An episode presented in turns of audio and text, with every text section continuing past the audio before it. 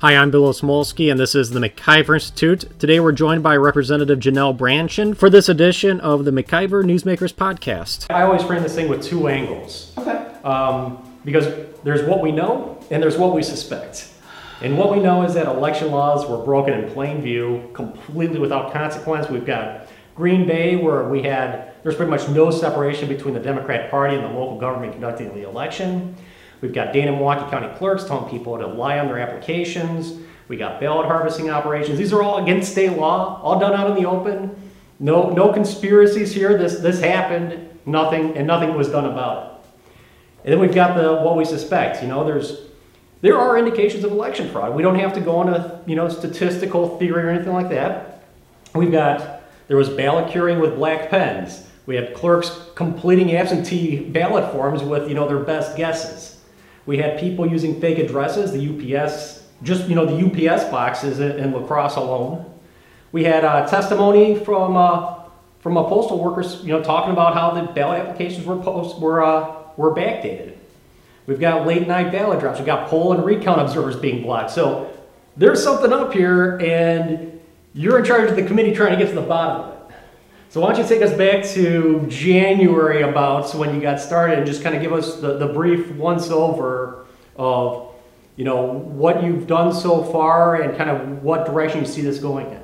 So the original conversations happened in regards to the Trump lawsuit, which was four items. It was ballot harvesting, ballot curing, the indefinite confined, and then finally the um, the ability for harvesting in the park.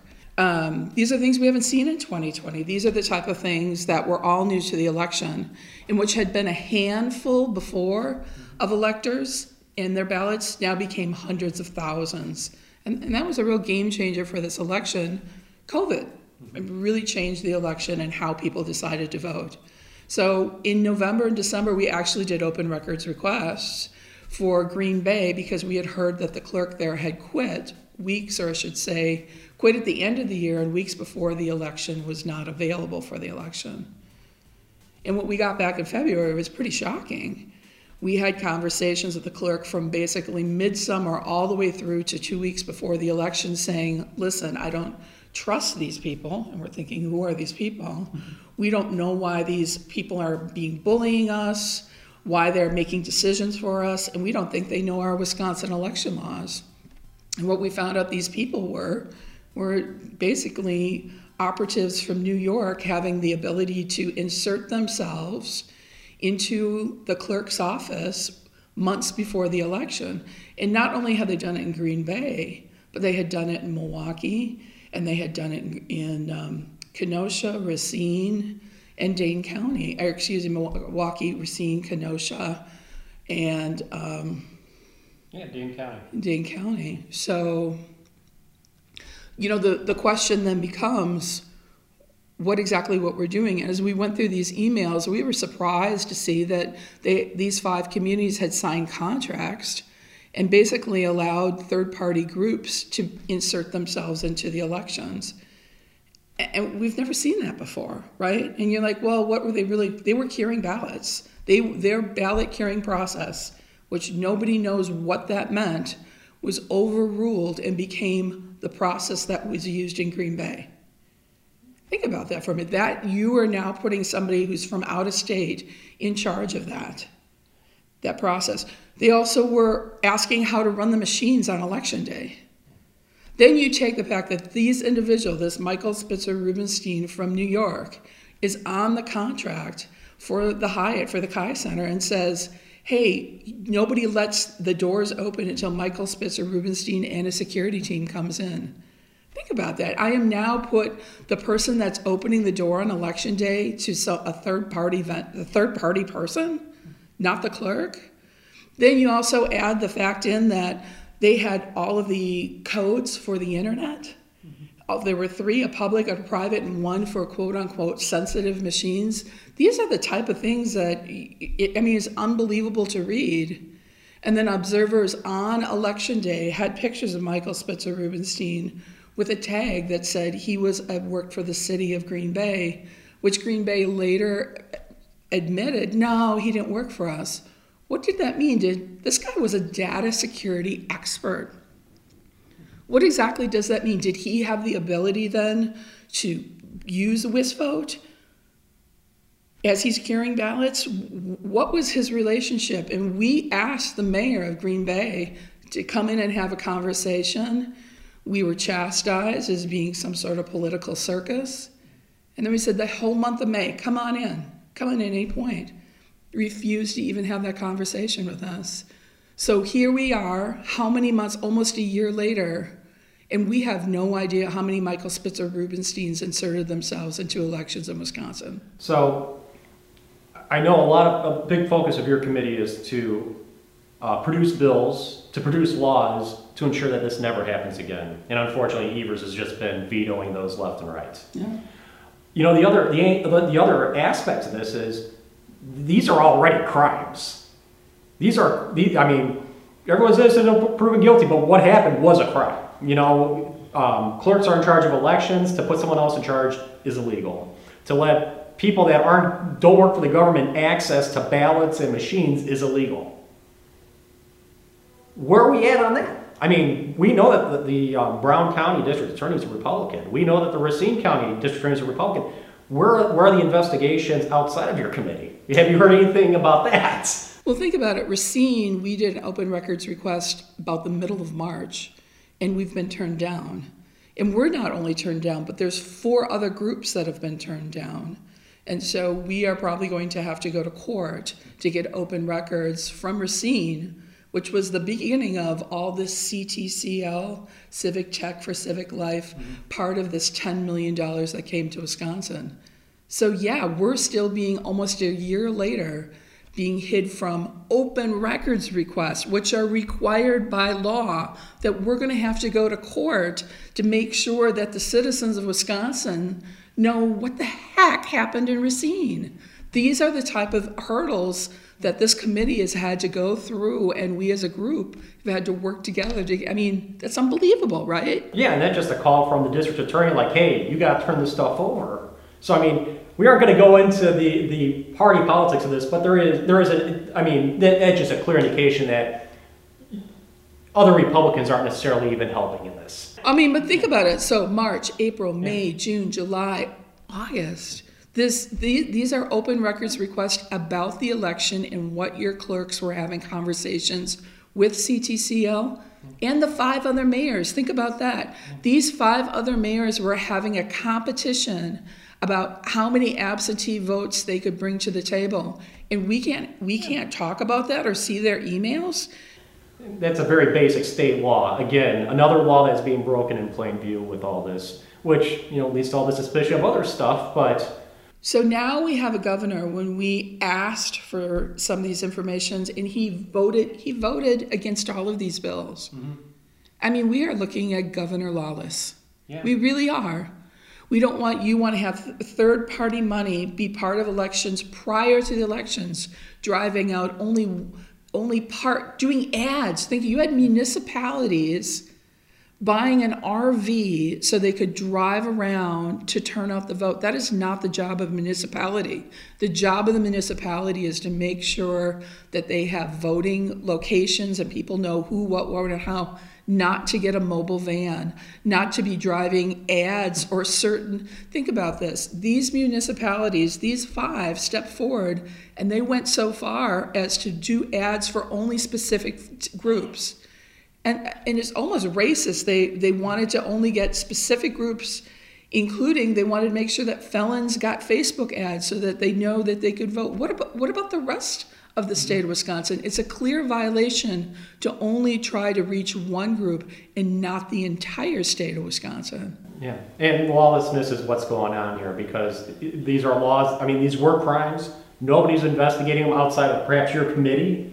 Nobody's being, you know, nobody's being, you know, brought into, being asked to explain this in front of a judge. You know, so, and, and on that, um, there was talk this past winter about, hey, this is now a formal investigation uh, Representative Brandtjen's committee is going to have subpoena power to bring people in. And I remember hearing about that before uh, even Meagan Wolfe testified earlier this winter. And now all of a sudden you're like, okay, time to bring out the subpoenas. And now it's a big controversy. It's like, wait a minute. You don't have the power to do that. It seemed pretty certain. Nobody nobody argued that you didn't have that power back then. So what's what's happened now? So again, we, we brought out subpoenas for these two communities that were so heavily involved with CTCL and this Michael Spitzer Rubenstein. Both the clerk in Milwaukee and the clerks in Green Bay were having regular conversations. Matter of fact, Milwaukee was getting giving Michael Spitzer Rubenstein every night absentee ballots to let people know how many were outstanding. Think about that. Every night, and there's not a single open records request that I have gotten from Milwaukee. So it was a standing conversation. Think about that. Hmm. What other standing conversations between groups don't we know about Milwaukee? So yes, the subpoena process, it's a little complicated that if you invite somebody in, they do have the ability to be immune. And so using the subpoena process needs to be you know, a careful process, right? But they have to come in when you subpoena them. The point of the subpoenas is something that the state of Wisconsin hasn't used in almost 50 years. Mm-hmm. And as a legislature, yes, one of my first jobs is to to write bills that help correct things, and we hope that it becomes law if it makes sense, right? Mm-hmm. The other part is that oversight, and that is the purpose of the subpoenas. The subpoenas have always been in the toolbox for legislators for not just elections, but for all of our committees. And it's very clear that it, it even goes so far as to the executive branch. The point of the legislature, the legislature is to make sure that there's oversight, and that subpoena certainly is that ability to ask questions and get to the bottom of things as we represent the citizens of the state of Wisconsin. So, yes, we put subpoenas out, and the first thing the governor says within a day is, hell no. And I, I want people to think about that. The subpoenas are not something that you get to guess or get around or change to in open records. They are a clear indication what we want to get to the bottom of what the concerns are, and we have a fair investigation. The governor does not ever, in the state of Wisconsin, if he's a Republican or a Democrat, does not get to be lawless and say, hell no.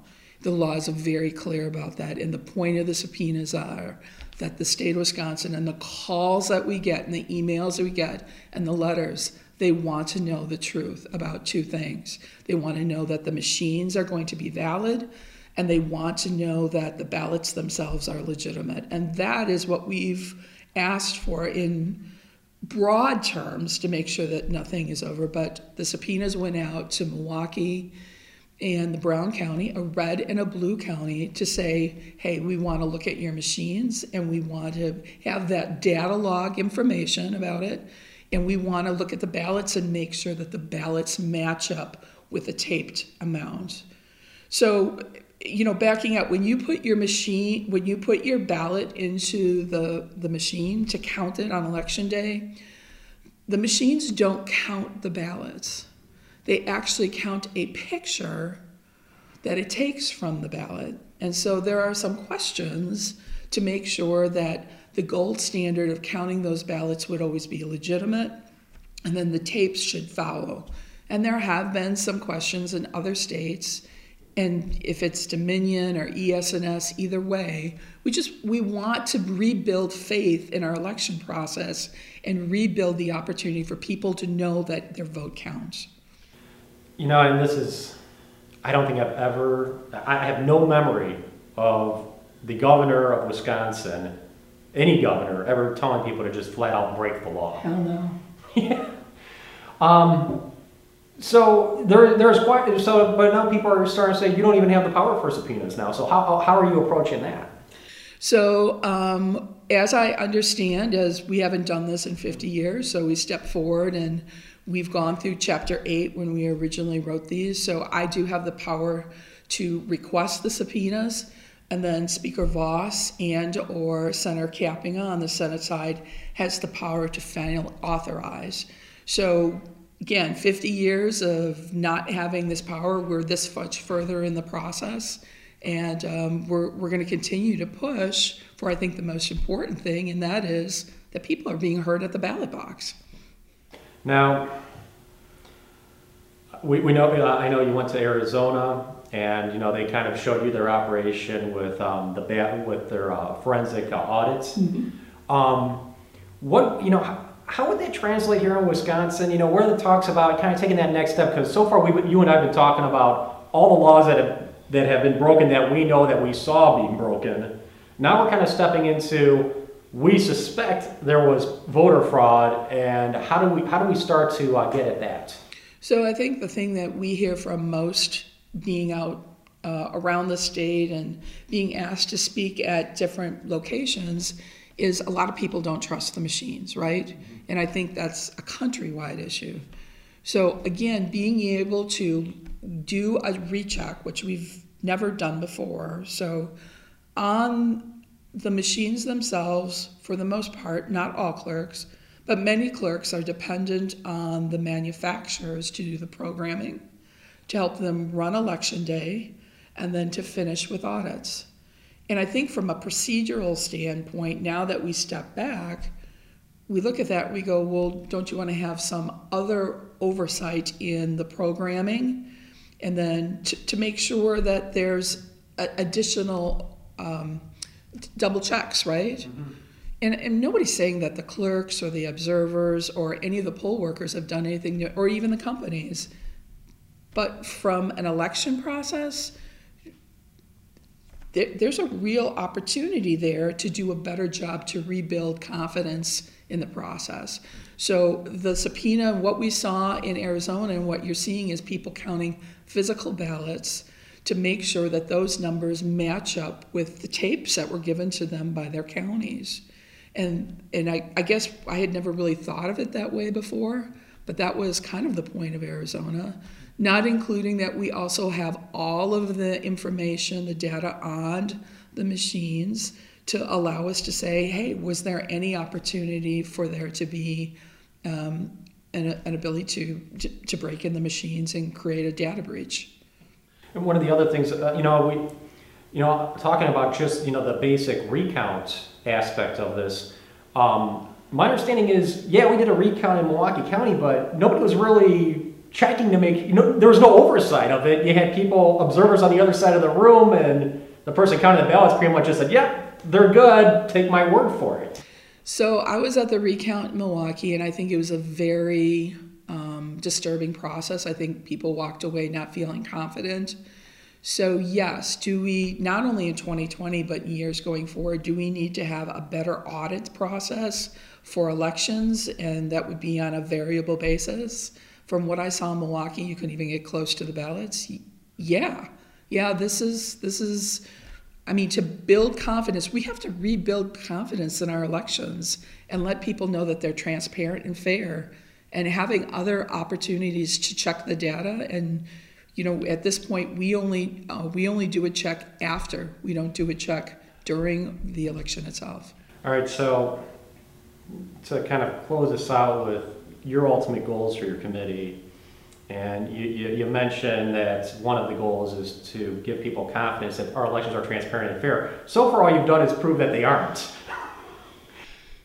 Um, well um, you know the concerns that we have with some of the rulings from WEC what we have with CTCL being a third party driving money into only Democrat communities, and then uh, people's concerns about the ballots themselves and the machines. Yeah, we have plenty of work to do. This is not a one term thing, it's going to take a while to rebuild it. And, you know, the truth is the truth. And, and that is what I think we're hoping to, to get to uh, after so long in waiting. And what do we do with that truth? Um, I, I think we make it public. Yeah. and that people make how how if there do we need to correct how do we correct it can we get consensus to correct it or are we going to continue with governor lawless Yeah, and I mean, is there any accountability that, that we end up with on this? I mean, do people, I mean, do people even have to explain themselves before a judge before this is all over? uh, that would be my end game that i think that some of the folks in green bay the mayor and the chief of staff have a lot of explaining to do and if people aren't held accountable then there's no downside to cheating to me, the state of Wisconsin, I think, has always been considered elections that were fair and transparent. And everything that we've seen this year makes me kind of rethink things and realize that we have lots of opportunities to build more trust in elections and to pay more attention about the laws we have on the books. Because having laws on the books and make sure that they're applied during elections are certainly one of the things that I think in 2020 we can all sit back and go, we, we need to do a better job. Listen, if people don't believe in fair and transparent elections, they take matters into their own hands. And this is why it's so important that we work together to bring these transparent elections to Wisconsin. Sounds good. Representative, thank you so much for being with us today. A real pleasure. Thank you.